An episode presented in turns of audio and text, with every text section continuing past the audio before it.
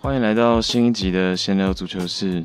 这集欢迎到这个刚刚出书的名球评李红斌，红斌大哥。各位听众，大家好，我是红斌。红斌大哥刚刚出了一本这个台湾足球六十年，对、嗯、我看有点像是编年史这样的书籍。呃、不过，因为我们有把一些重要的球员拉出来写，另外，所以我觉得某些方面来说应该是混搭，它也也有计算题的一些味道。所以你会看到，可能同一个事件，比如说二零一七年双十国庆逆转胜巴林，是会出现在很多的章节当中，但是可能对不同的球员而言，那场球可能有着不同的意义。嗯，了解啊。那今天是呃，问一下红斌哥几个呃，我看完书的这个问题。嗯哼，对，第一个问题，我们知道这本书的孕育而生是从这个凯基银行董事长呃魏宝生先生的力邀。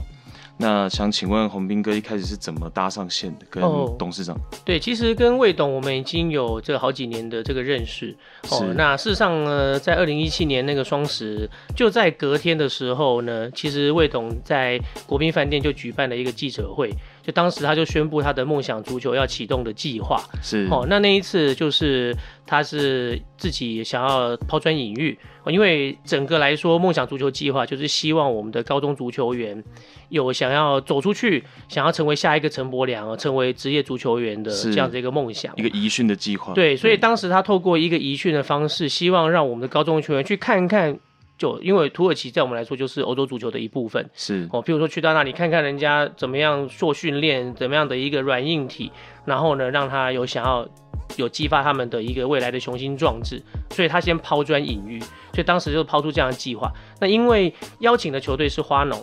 那当天其实。的记者会就是有请来了我们的国脚陈浩伟，他就是花农的校友啊学长，是。恰恰好就这么巧，在双十节那天，浩伟就是在补时的时候啊，对巴林送出了制胜的助攻，朱恩乐头锤破门哦。同一天，对，在对是在十月十号他的助攻，然后十一号的时候刚好是这个记者会，所以他是以英雄的这个姿态呢来到现场，来到这个记者会，然后也鼓励这些小学弟们，然后也让我们现场就觉得哇。昨天晚上，当然对我来说，我本来就很距离近距离在拍照嘛。是。可是对于那天来的这些嘉宾来说，哎呀，昨天晚上送出助攻的浩伟，今天是来到现场，而我们的嘉宾像包括魏董本人是在看台上面看球的。所以我觉得那一以那时候来说，就是一个其实那时候就已经是认识。那事实上，魏董是从民生国小就有踢这个足球的，这样拿过全国的季军的一个记录啦。哈。是。那他跟我当时的主管呢，我们的体育组的主任熊昌成熊主任呢，当时他们也是国小的跟国中的同学，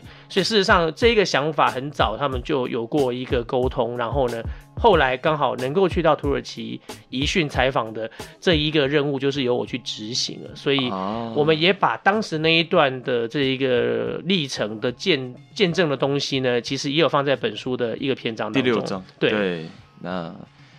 啊，所以是跟。呃，魏董本来就有一些交情，从那个时候开始。对，等于魏董那时候他的梦想足球计划起来之后呢，然后跟陈柏良进一步的做结合，然后到了等于是在凯基银行这边成立了这个陈柏良足球公益信托，哦，以这样子的一个机制，然后呢，把刚好他们两位的一个足球的梦想，哦，可以有一个很实际的连结，而且以一个新的方式。希望可以成为一个活水啊！这是等于在这一路我们来看，给我感觉比较特别的地方。那这本书的起源呢，是一开始忽然间接到他的邀约吗？呃，对，有一天魏总就说要找我吃个饭啊，然后就有一天中午我们就去吃个饭，然后他就提出他这个想法啊，因为我觉得你看魏董他成立一个足球公益信托，就是希望他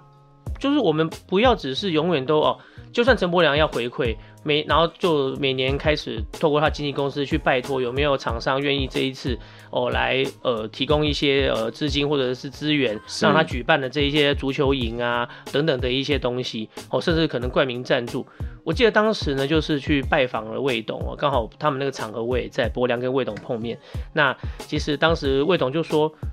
陈柏良，你不需要品牌所谓的冠名赞助，你本身就是中华男足队长，我们现在就是旅外的好手，大家的榜样，大家的模范，你就是最好的品牌。为什么不用你自己当品牌？你那这样，你只要做好你分内的工作，然后呢，大家就知道啊，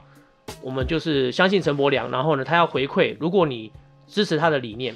你可能可以抖内，那抖内要去哪里呢？很多人其实。欸，我想帮台湾足球，对不对？可是我要捐到哪里，嗯、真的不知道。那陈柏良足球公益信托，它就是一个这样子的作用。然后呢，它是在银行里面，所以是有监监理人。对于这些金流，然后可以要求说它是专款专用，就是用于陈柏良要办的这些活动上面。那每年都会有很清楚的这一个哦财务报表等等的，就可以让大家知道说，哎，我所抖内出去的钱真的是用在了足球上面，用在陈柏良要推动的活动上面哦。所以。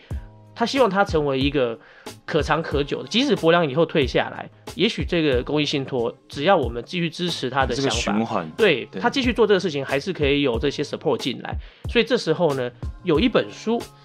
可以成为他的好帮手哦，因为我们这本书其实一开始魏董就跟我很清楚讲，就是说呃，可能前面稿费的部分他负担，后面的版税就是。一个抖内的方式，那我也觉得非常的好，因为对我来说，哎、欸，很有意义。我跟陈柏良一起在做公益，嗯、这个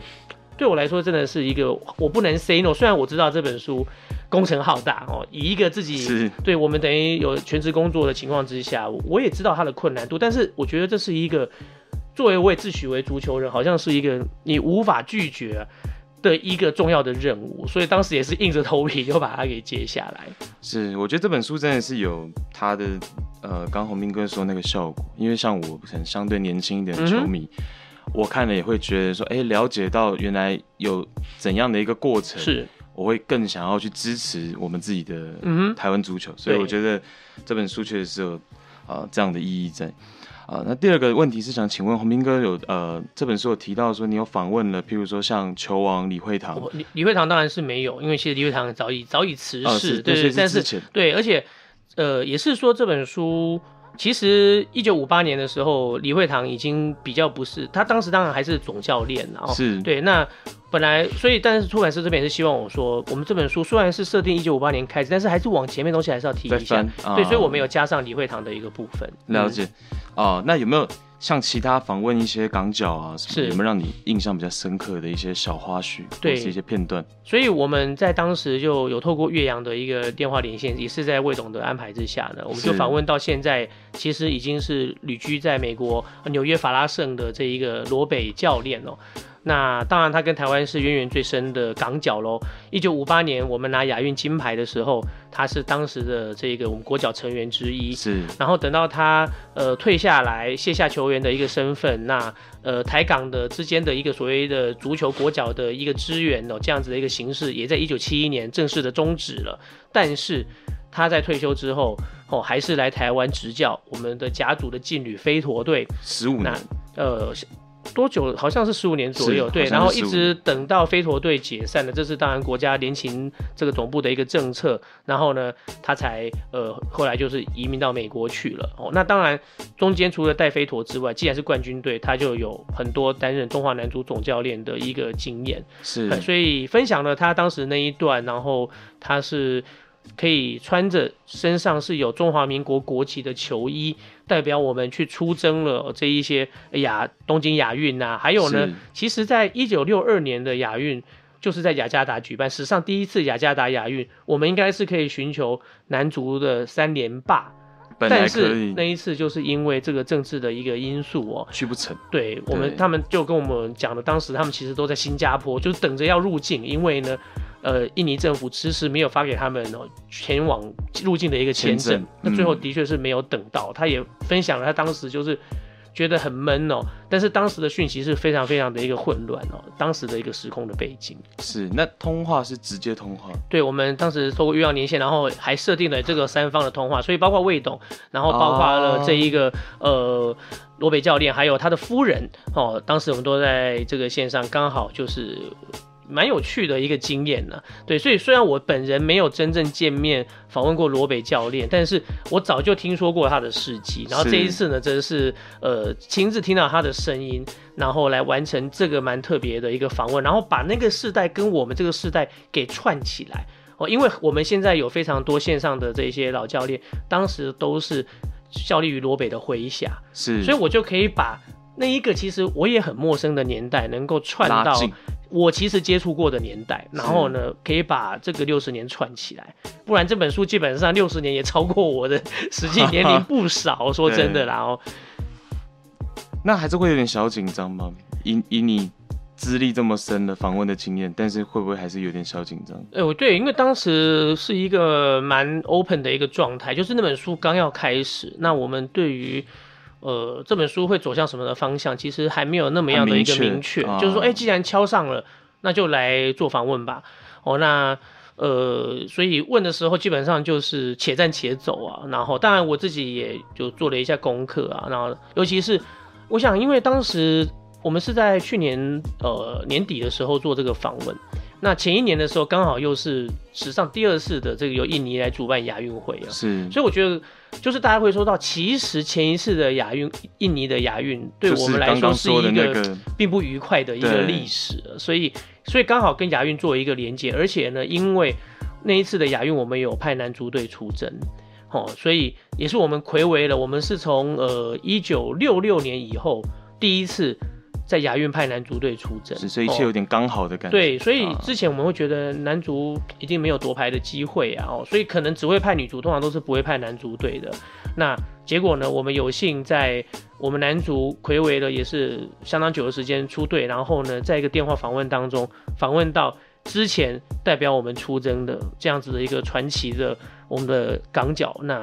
就对我来说是非常荣幸的事情。是啊、呃，那女足的篇章我有看到几个比较有意思的地方，想呃，嗯，洪明哥再进一步分享，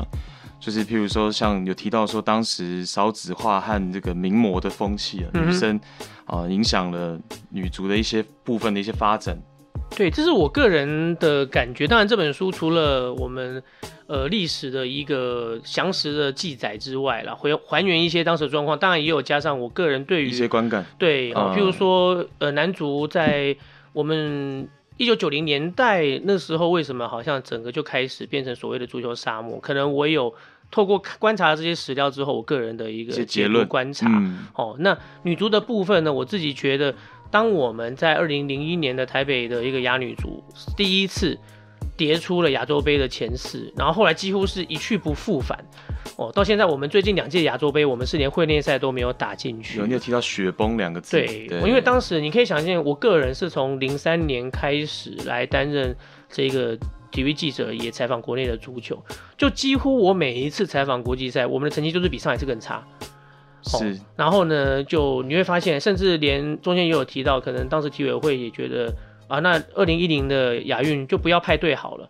哦，那原因为什么？因为我们在前一届的这个亚洲杯的这个成绩实在不理想。对，资格赛的时候，就是就是我们没有没有拿到门票。那当然就人家说，那这就是没有夺牌机会嘛。在这一个我们基本上还是一个奖牌挂帅的这样子的一个体育政策底下的话，你就会被被边缘化了。哦，那所以你刚刚提到的，我自己在看当时，我我觉得对于这些其实很努力的球员来说，其实是也蛮不公平的，因为整个大环境对他们本来就很不利，不友善。对我，我中间也有提到，后来我们的国脚几乎一半以上是来自东部的原住民。哦，那这并不是说他们不好，他们其实当然非常优秀，可是这表示什么？我们的这一个可能足球这样子的一个运动呢，吸引不太到西部的小孩。是哦，可能对西部的这个家长可能就觉得啊，这个运动好像未来性不是很好啊，哦，然后等等的，那最后呢，你只能可能像普遍来说，我们在东部的这些原住民的孩子，他们还是有比较多在经济上面比较呃辛苦的一个状况哦，所以早年我们早年假设呃假设在更早的时候，上个世纪尾声，我告诉你说，你踢球踢得好，我保证你最后念到大学毕业。哦，然后你小时候国小还可以出，可以常常有出国比赛机会，可能很多人觉得不错啊，哎，大学毕业挺好的，一张文凭机会这样。嗯、但是你想想看，现在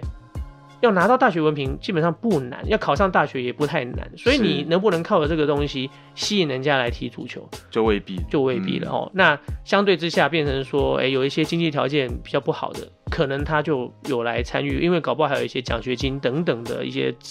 呃，鼓励嘛。那另一方面的话呢，就再讲以女生来说的话，哦，大家可能如果你现在少子化，你有一个女儿，她就是你的掌上明珠嘛。对于家长们来说，会特别保护。对，嗯、你如果要运动的话，那有很多啊，美美的运动啊，哦，对，然后出去外面晒太阳就晒得黑黑的，好像又跟现在那一种名模的审美观又好像。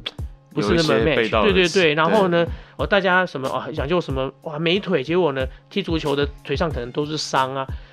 就想，如果你作为家长，你可能觉得好像我情我不是不喜欢小孩参与运动，但我希望我的女儿可能就可以从事更多跟现在潮流比较相近的，所以我觉得这种势必会形成一种阻力啦。哦，对，所以也让我们从说真的，一个金字塔每个运动这样子，你最下面如果没有兵员的话，你最上面的国家队当然就会呈现出战力不足的一个状况。是哦，所以让我们有人那个。我们书中形容，大概有十年的时间，我们国际赛成绩都是一直往下掉。是，那这个过程当中，我们有曾经呃任命过这个日本的柳乐雅信。是，对，那呃他当时的任命跟离职，其实也有一些呃可惜的地方。嗯哼，对，那洪明哥能进一步再跟我们分享你的看法？对，那当时的话，刚好就是。呃，体育委会改成体育署之后，那体育署后来有一些，包括我们的体育应该要回归基础三大项，是哦，就是包括田径、游泳、体操。哦，其实因为在那之前，我们会发现我们的体育政策走向了夺牌主义之后，就会走一些好想找巧门，一些别人比较没有发展，但现在我们有机会夺牌的，我们来发展这样哦。当然，哦、呃，跆拳道可能就是一个例子啦。哦，那。可是呢，事实上，我们发现我们的这种基础的项目有有呃田径、游泳、体操，我们有很多年真的是没有什么成绩。是哦，那你反而变成越基础的，然后呢，像足球是多人参与的、竞争的，我们是毫无竞争力，稍微比较偏门的对会好一点。所以这个方向其实是不对的，这不是一个良性的发展。是，所以呢，后来有那样的呼吁之后，包括主管机关对于足球就也认为。就对于所谓基础运动，还有主流运动，我们不应该把自己排在门外。是哦，所以呢，包括当时对女足就有了一些哦，可能有长官们对于女足有一些想法，认为说女足是还有机会可以拿到好的一个成绩，只要我们多加把劲去支持她。所以，二零一四年开始有木兰联赛的一个成立，那也聘请了特别请日本这边推荐的外籍教练来担任我们女足的一个总教练。是那这个人原本柳乐雅信来是。来担任守门员教练，哦，但是后来因为我们呃也一直没有寻觅到更好的总教练人选，而他又有这样子一个素养，嗯，所以后来就由他担任总教练，然后再请来了他很好的一个助手铃木大地，也是一位守门员教练，对我们当时的守门员的调教有了非常明显的一个帮助。那你怎么看？就是说像这样，其实他跟球员关系处得也不错，是，然后也有一些些起色的主教练，可是因为可能短时间没有办法拿出很好的成绩单。就还是会呃下课这样的情况，对，但所以我们也提到了，像最近以男足的这个兰卡斯教练是哦，OK，球员跟他我看关系是相当好的，那可是最后他也是因为成绩的关系，就像陈柏良曾经也说过，他就说，当时提到当时兰卡斯特的下台的情形，他就说，如果有一个教练大家都很喜欢他，但成绩就是不好，那怎么办？你还是得换。哦，因为我认为，当然国家队总教练这一个位置，他真的就是成绩说话。是哦，如果我们有其他的部分，譬如说青训系统的等等的，我们可能会有一些哦，就是以栽培为主嘛。对，国家队教练基本上拿出成绩，当然有时候成绩你可能要设定很合理的 KPI。哦，当你你说我这次就要你夺冠，那基本上谁都谁当了都不可能，因为都做不到，是都要下台。哦，那当时的话，请了这个柳乐。来的一个时候，呃，最主要是当时设定的几个比赛，我觉得刚好我们运气也是有点不好啊。像在没有打进亚洲杯的会内赛，其实我们对泰国的那个关键比赛是一开始不小心丢一球，然后全场我们就压着这样在攻，但是就是没有办法取得这个进球哦。然后在台北市大运基本上就是最后一根的稻草，当时是设定，呃，体育署是希望说可以拿到奖牌。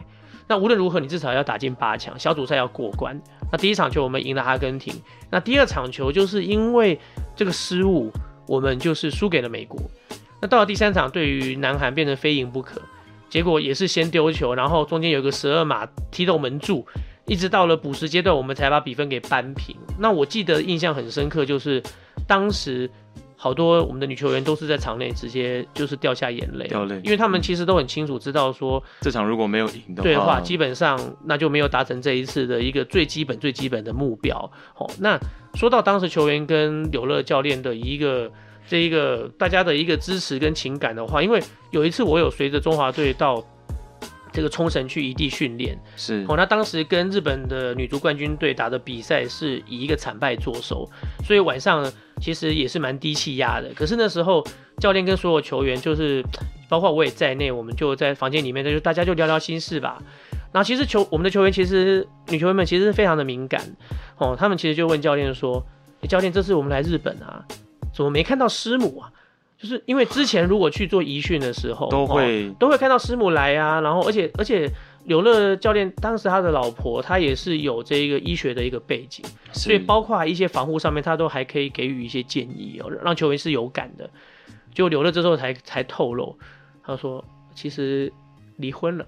啊、嗯，对，所以当时让我那球员甚至就我们球员竟然说，竟然问了一个这让我觉得好可爱的问题，他们就说。那你还爱师母吗？我就觉得这个哇，以我就觉得这是这个让我就是觉得真的是一种关心，而不是那种哦。一般如果我们现在已经出社会，他就说啊，那那房子归谁？对，他们是问，他们是问了一个让你觉得好好乌托邦、好罗曼蒂克的一个问题哦。那对，然后才让我觉得说，其实真的是有那个情感的一个联系在，甚至最后因为他没有达到成绩下台，也有球员是跟我说。他觉得他很自责，他觉得是不是我的失误让比赛对，那我没有赢，然后让这个为就是怎么明明大家都很努力，教练也也很努力在教，甚至因为他就是两地相隔，跟太太聚少离多，为台湾做出了这样的贡献，对，结果他自己的婚姻就只好画下句点。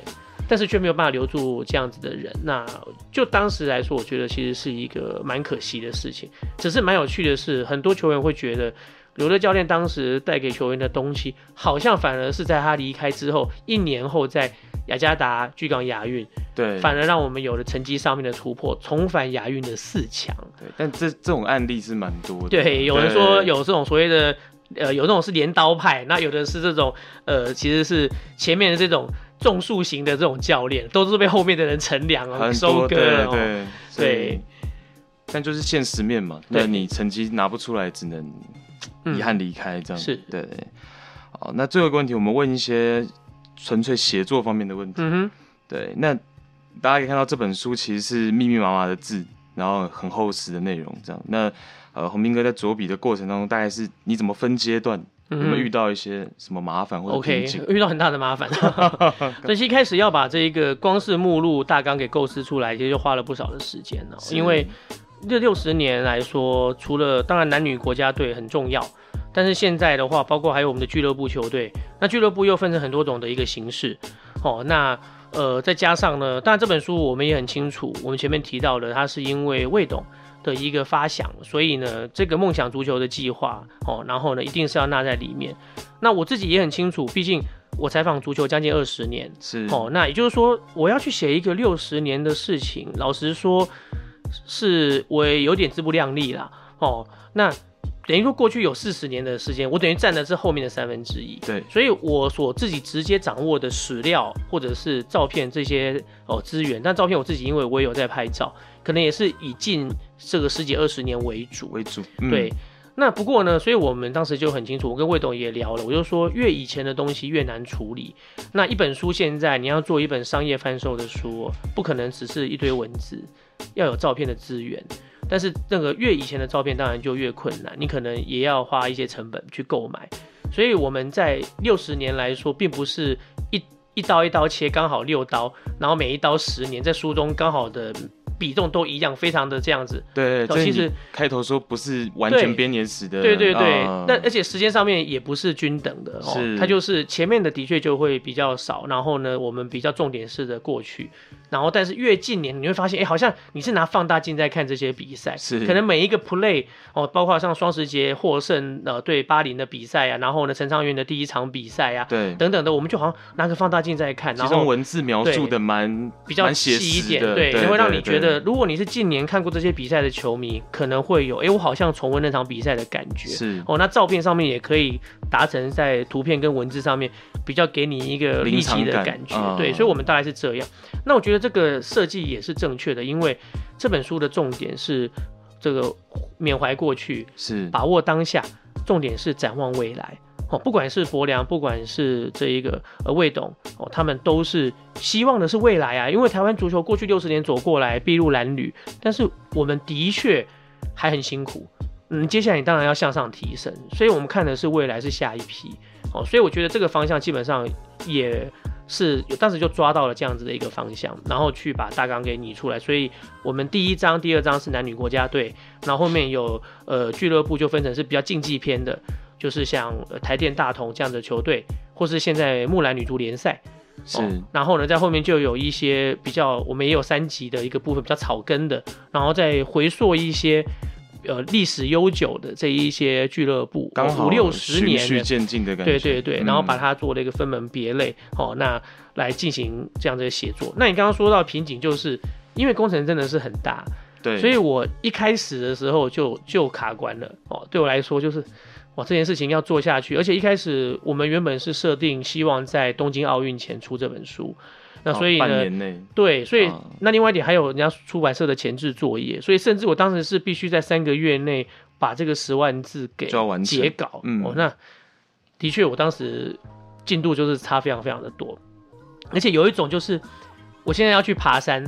然后每天站在山下，就看到这山好高，我就想还是回去 睡觉算了。真的就比较容易是这种情形，就是那一步可能并没有真的踏出去。我、嗯、我记得我比较早完成的，大概就是梦想足球那边先把它完成，因为东西都在手上，而其他的可能都还要去收集。所以在这个时候，其实后来出版社在跟我联系说，呃，进度怎么样啊？有没有照我们的排的？我就说，我说我其实有点想 give up。哦，对对对，那当然，呃，他们说，那那你再你再考虑一下，那我们也跟魏董那个，那后来魏董的意思就是说，只要因为他们就是跟博良每年底来办的一些足球的活动，okay, 他只希望能够在这时候成书，对他来说是 OK 的，嗯、对，所以我们有把时间往后延。那旅行社也呃出版社也给了我这个非常实用的建议啊，他就说，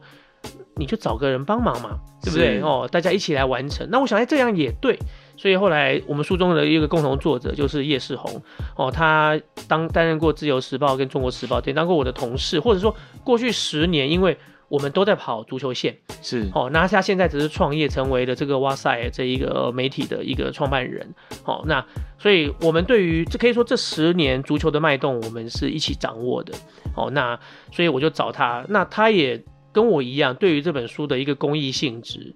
他也是非常爽快的就答应了，是。哦，所以得到他的一个支持之后，当然我们就把中间的篇章稍微分工一下，哦，那所以当时是把，因为呃，我们特别是这几年有这一些幼儿足球非常的蓬勃，对，然后有这个 Yamaha Cup，这台湾山叶机车在台湾举办这一个国小的足球赛已经超过十年的时间，我就把一些这些基层的这一些交给世宏去做访问，然后去把它给完成。完整起来，对，对，然后再加上还有一些呃，包括在书中有提到一些已经消失的重要的这些男足的这些球队，俱乐部的部分，对，北市营啊等等的以前的陆光啊，然后呢飞陀这个部分也让他去帮我做一些这个访问来完成哦，所以让这本书最后，当我们就是做完了分工，然后呢，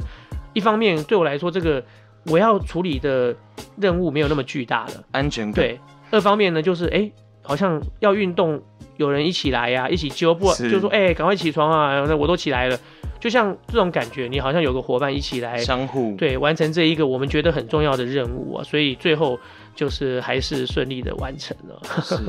啊，那洪明哥刚聊到这个愿景，那刚刚是不是结束了这个西甲的升降赛？是的，对，嗯、那洪明哥。是宁波的吗？呃，那场球在现场有在旁边拍照，对，是是，所以也目睹，也在那个呃林口的这个寒风下看完了一百二十分钟，加上 PK 的全餐哦。是这个红狮嘛？对，红狮最后还是保级成功，透过 PK 大战哦。对，哎、欸，那桃园国际的组成是？桃园国际的话呢，基本上当然在以从去年底开始哦，那呃。郑文灿市长等于是在足协的理事长邱义仁的一个呼唤之下呢，他又来决定来支持这个足球。是哦，那所以呢，其实从今年年初开始，就是男女足球队就是由这个原本呢，我们女足有一个叫做国际队哦，那总教练是这一个外国籍的 Oliver，那他的一个国际队后来他就等于是跟桃桃园市政府。达成了一个协议哦，就是来组织负责来组织桃园的这一个足球队哦，所以呢，桃园国际等于是有桃园的男子队，也有桃园的女子队。那女子队就是踢我们的木兰联赛，是哦。那男子队呢，就是因为现在的话，呃，气气甲从今年开始足协办了乙级联赛，那所有新的球队呢，你都要先打乙级联赛。拿到了前两名，第一名就是取得了身上弃甲的资格，第二名的球队就要打我们这一次的这一个升降赛，跟弃甲的第七名的球队，哦，来决定谁能够上到明年的弃甲联赛。所以桃园国际等于他的第一年一定是要打乙级联赛。那整个比赛当中，他也进步蛮多的。最后他是以第二名的成绩出现，然后取得了跟今年弃甲第七名的红狮 FC 来打这一场哦升降赛的资格，就在十三号。对，因为过去的话我们没有所谓的乙级联赛，嗯哦，那最多就是说甲级的球队后面两名先被降下来，就是你明年不确定能够打，然后呢每年开季前我们会办一个所谓的资格赛。就是说，让有意想要来争取甲级门票的球队来打资格赛，它就是一个小小的锦标赛，是哦。然后基本上是打单淘汰的。然后呢，当然被降的那两支球队，他也可以参加哦。所以以今年球季的参赛队伍来说，铭传跟红狮就是去年的后两名被打下来，但是透过资格赛，他们又留在了七甲。所以过去的模式是这样，对，就是我打一个小小的杯赛。来决定谁打企甲。那您自己认为以台湾的现况，哪一种模式会是更好一点？那我们来看国际原本升降级的赛制，就是你就是有多级的一个足球比赛，对，哦联赛，然后透过了升降级的制度，让它整个活化，它不是一个封闭型的联赛，对，对对。哦，那所以这是势必是我们想要模仿学习的一个对象，只是可能觉得我们球队又没那么多，然后尤其是乙级的球队，好像打起来没有诱因。哦，但现在我们把这个制度给定下来之后，我觉得我看到打乙级的联赛有什么样的一个优点？因为你要打气甲联赛，一年至少要打三轮的赛事，就是二十一场。这其实对于经营者来说，这是一个有压力的。你要有一个经营能力，让这个球队一年内都可以稳定的出赛，不会今天人不够啊，明天又怎么样啊，下个月付不出钱来。不然的话，这个联赛中间是会出状况的。对，哦，所以你在这之前，你不应该直接透过一个我打一个礼拜之内的锦标赛，我就可以来拿到一年的门票。这其实是很大的风险。透过了乙级联赛，虽然只有打两轮，但是至少你是要打十四场的球赛，是完整的一个赛事。如果你连十四场都打不完，嗯、你跟我说你要打二十一场，还要还要是有足够的竞争力。所以我觉得这是一个，首先各队要先有这个能力。好，然后另外一方面呢？事实上，我们现在对于 club license 俱乐部的认证，嗯，其实以亚足联过来的有一些规范，反倒是现行的甲级球队，他已经是个甲级球队，他的确够强，可是他要去配合这一些规范，他们有时候未必能够做得到。那反倒是乙级的球队，他可能是全新的，你来报名，我就跟你说，但标准没有那么高，嗯，可中间有几项你要给我做到，培养一个俱乐部的风气，所以它的一个规格，嗯，其实反而可能更。一开始你就做了检验了，就把关了，所以未来他如果要上企甲的时候，他真的要去拿 club license，也许会容易一些。所以，所以我们来说，对于企甲球队来说，可能很困难的一点就是我要有梯队，哦，或者是我只是我我只是挂名有梯队，我实际上跟梯队并没有真正的中间的交流，是哦。那但是如果是对乙级的球队来说，有很多我们说，哎、欸，整季成绩不怎么样，为什么这一队可以打乙级？他们可能本身就是经营梯队的这种俱乐部，所以对他来说，那我就出个队来打乙级。但是其实我的梯队是很完整的，哦，那就会有各种不同的一个生态。那即所以我说，即使今年当然中游足球队能够成立，这是一个我们终于除了台电之外又有一个国营企业。可是不好意思，他没有什么特权。他也是打完了这一次的乙级联赛，拿到了冠军，所以他明年才可以打七甲。哦，所以我觉得这样子的一个制度，今年可以把它开始来实施，让我们更完善。对，我们至少是跟国外人家的打法开始做一个接轨，而且也看得出来，他的确有他的一个优点在，可以比较确保这些球队的一个永续经营的能力哦。那我觉得这其实是一个必要的尝试。最后的最后，我问一下洪斌哥，就是说。呃，因为呃亚冠赛也正要进行决赛嘛，嗯、这个周末，那呃看到亚洲各国的，像刚刚提到俱乐部的，是各国的实力，那对于台湾的呃男足的部分，嗯哼，有怎样的愿景，整体。对，好，我们过去几年的话呢，在现在的一个亚洲俱乐部的赛制之下，我们是可以参加亚洲的足联杯啊，就是亚洲第二级的这个赛事，仅次于亚冠。那不过呢，其实，在过去几年，我们曾经是有过可以有这个两张的门票哦，所以今年原本去年的冠亚军台电大同了。大同跟台电是有拿到这个资格，可惜今年因为疫情呢，根本就没有办法比赛成型。是哦，那过去几年的话呢，在不是各队都有俱乐部认证的情况之下，变成是呃前两年都是由航源 FC 代表台湾出征，可是当然他们不是国内的这个冠军球队，老实说实力上面当然还是有一些落差。嗯哦，所以过去两年在这一个亚足联杯的赛事里面，其实并没有办法拿到积分，所以明年的亚足联杯我们只有一张门票。而且是要从附加赛打起，从资格赛打起，并不能够直接进入到所谓的小组赛。是哦，那今年的比赛当然拿到这张门票的就是台湾钢铁。哦，那所以我觉得今年的球赛让大家看到球赛变得比较不一样了，就是不管是乙级联赛的成立，还是冠军队换人做了。是过去三年的弃甲都是大同拿冠军，这也是个好信号。哦、是，那、嗯、事实上呢，从进入到二十一世纪以来呢，只有一次原本冠顶级联赛冠军台湾不是这两支台电大同，所以现在台钢出来了，然后呢，对，然后他的一个投资造成球员之间好手的流动，的确有人说他们是台湾的皇家马德里哦，那最后是拿到了冠军，那接下来他就是要来前进到了亚洲的一个赛场哦，那呃，我前几天刚刚有机会。呃，遇到他们的这个董事长，这个刘福才刘董事长，他还是说，我如果我们如果花了这么多钱，当然不是为了打这个气甲而已，当然是要对，当然是要打出去啊。嗯所以他说这个阵容他还是会再进一步的加强，对吼。那包括说原本阵中他虽然有几个很强的台湾的这个洋将哦，那他们还会去物色，对，要物色什么？就是中间亚洲外援的部分。因为如果你去打亚足联的比赛，你可以上场是有三个外援跟一个亚洲外援，是对。那原本台钢阵中并没有这所谓，基本上应该是日韩籍的好手哦。所以这个部分他们甚至说，诶，我们前场这些哦外籍球员进攻火力很强大啊。那中，所以我们想要补强中场的亚洲的好手，哎、欸，有想法。对，嗯、所以我觉得对于这个球队，我相信明年如果在这样子一个想法之下，他应该还是很有看头。那我们也希望说，除了传统，传统就是台电大同最强，但现在有其他球队，他愿意投入资源，然后呢，也的确打出好的成绩。我希望他可以成为一个良性的循环，就是台电大同以前对大家来说是最第一志愿，可是他也许。不应该是所谓的足球俱乐部的终极形态哦，终极形态应该要更是成为一个所谓的职业队哦，嗯、才能够扮演火车头的角色。那我们希望我们可以往这个方向去移动，然后也许真的能够有我们的职业联赛，然后我们的球队在这个亚洲的俱乐部赛事也能够为国争光。对，这当然希望可以往这个方向去走。是，好，那今天就谢谢洪斌哥来到我们节目，谢谢大家，好，拜拜。